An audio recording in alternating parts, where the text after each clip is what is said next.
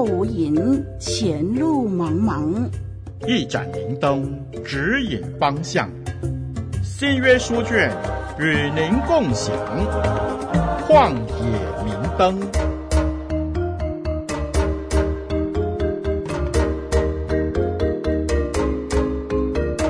听众朋友，大家好，我是您的属灵小伙伴凯文老师。楷模的楷，文章的文。今天我们再次透过活水之声的平台，我们要一起发掘彼得前书当中的教导。我们要看得更仔细，看得更加的深入。今天我们进入到旷野明灯这个系列第三十一集的节目。我们在上一集查考到的经文是在彼得前书第三章的第十六节。在进入第十七和十八节之前，我们有一个小总结。上一集的节目，我们探讨有关基督徒。不是在一个非常舒适的环境当中背诵福音内容，用言语来传递主的福音。更多的时候，我们要做好准备。这个准备不仅仅是如何用言语来回答，更多的是预备好我们自己为义受苦，预备好我们自己，就算遇到恶事，也不以恶报恶，以耶稣基督的脚踪为我们跟随的方向。以耶稣基督的脚踪为准备的基础，彼得教导我们不以恶报恶。这个概念从理性上的认知，我们是可以认同的。我们也知道是怎么一回事：仆人要顺服主人，妻子要顺服丈夫。在这个顺服的基础上，其实不是一种委曲求全，而是蕴含了福音的使命在当中。之前解经的部分就提到了妻子的顺服可以让丈夫相信耶稣基督，有这样的果效或者说可能性。彼得的心意很简单，就是透过我们的生命见证，无论是对主人或丈夫，都以顺服为基础。而彼得这个基础是系在一个与我们普遍的这个认知不太一样的信念。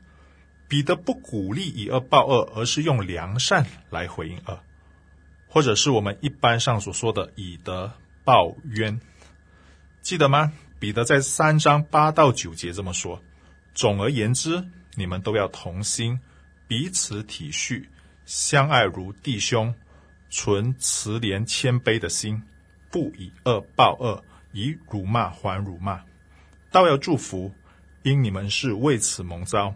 好叫你们承受福气，这是彼得前书三章八到九节的经文。我们在这个世界上的信念不是忍气吞声、咬紧牙关啊，希望这一切的苦赶快的过去。虽然我们是寄居的，是做客旅的，但是不要忘记我们是基督徒，我们是相信神的百姓。记得当初我们是被主的爱吸引的吗？难道不是这样吗？听众朋友，你还相信爱的力量吗？我们被这个世界所推崇的主义潜移默化的，在不知不觉的情况下，我们对爱的力量可能正逐渐的持否定的态度。今天，如果我们遇到乖僻的老板，我们是首先要让爱的力量介入，还是要持以恶报恶的姿态呢？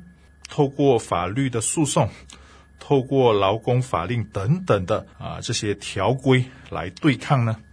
我们在社会大染缸浸泡太久了，我们可能不自觉地将社会的应对模式带入了教会，而彼得在这里给我们的概念，恰恰与我们的认知有一个很大的差别。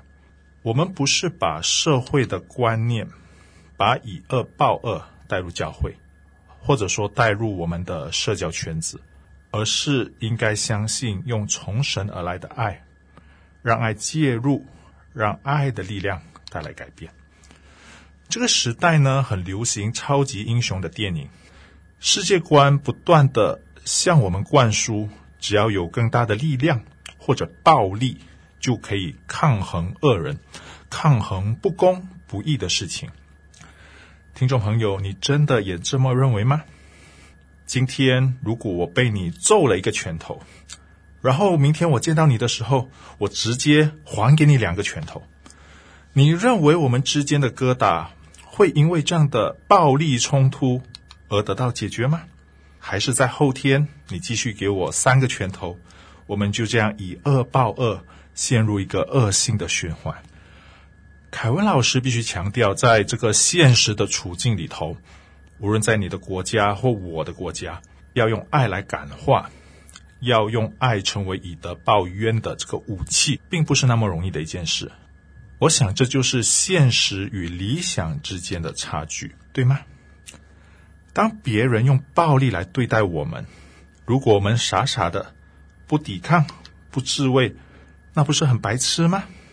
弟兄姊妹。你是否依旧相信爱的力量呢？你是否真心的相信今时今日上帝仍旧在做事呢？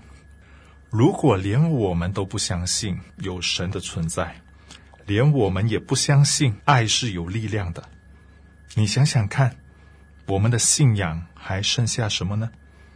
我想应该只有悲催了。我们不应该认为爱已经无用武之地了。如果是这样的话，请问我们还有什么可以向世界来宣讲呢？如果是这样的话，我们与其他不相信耶稣基督的人还能够被分别出来吗？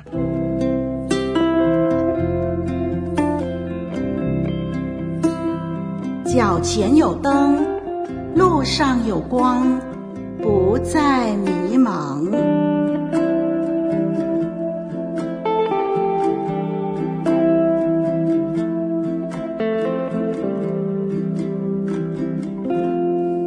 弟兄姊妹，我们需要有一个理解，对神有这样的一个认识。我们的神是无所不知的，我们也深刻相信发生在我们生命当中的每一件事都是出于上帝的。如果我们这样想的话，那么我们可能就不会陷入抱怨、埋怨、自怨自艾的窘境当中，因为这一切都出于神，所以我能忍受。凯文老师想说，在我们的身边。可能有一些比较坏的人，比较坏的老板，比较坏的同事，比较坏的朋友。但是，当我们遭受苦难或者迫害的时候，我们心里有一个很深刻的认知，这都是神允许的，甚至可能是上帝的管教。如果我们这样看的话，我们或许可以比较看得到这件事情背后的上帝。还有一件事情，我觉得很重要的。别急着替自己伸冤，放手让上帝为你伸冤。你知道让上帝为你伸冤背后的神学基础是什么吗？那就是我不急忙的用自己的方法，因为我都知道在他的手中，伸冤也在他的手中。不要忘记了彼得前书有一个呃很重要关于神的属性，那就是神是公义的。所以凯文老师是这么相信的，啊，这也是我的太太一直持守对神的态度。我们深刻的相信，我们的人生，无论是哪一个面向的人事物，都在神的掌握当中。如果不是他的容许，这一切的事是不可能临到在我们的生命的。所以在遇到不如意的事，遇到不公平、不公义。或者不那么愉快遭遇的时候，先不要太快咬定是魔鬼撒旦的责任，或者一厢情愿的把责任推卸在魔鬼的身上。凯文老师是这么相信的：若不是神的允许，撒旦魔鬼是不太可能可以伤害得到我们的。你可以选择将生命的不期而遇的情况有各种版本的解释。你也可以选择让上帝成为这一切的解释。因此，就如前几集的节目当中谈到的，我们必须活出福音，也必须让我们的生命与基督有直接的连接。我们必须相信从神而来的爱能改变世界。我们必须相信，直到今天，神还在继续的做事。更重要的一点，我们不但是对神可以带来。改变，我们也相信人是可以被改变的。简单的说，只要上帝愿意，人是能够被改变的。有位牧师在课堂上这么说过：如果我们不相信的话，其实我们就没有什么事情可以做了。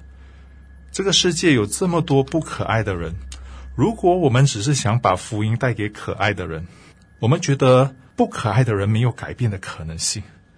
请问你所相信的福音就只能救好人吗？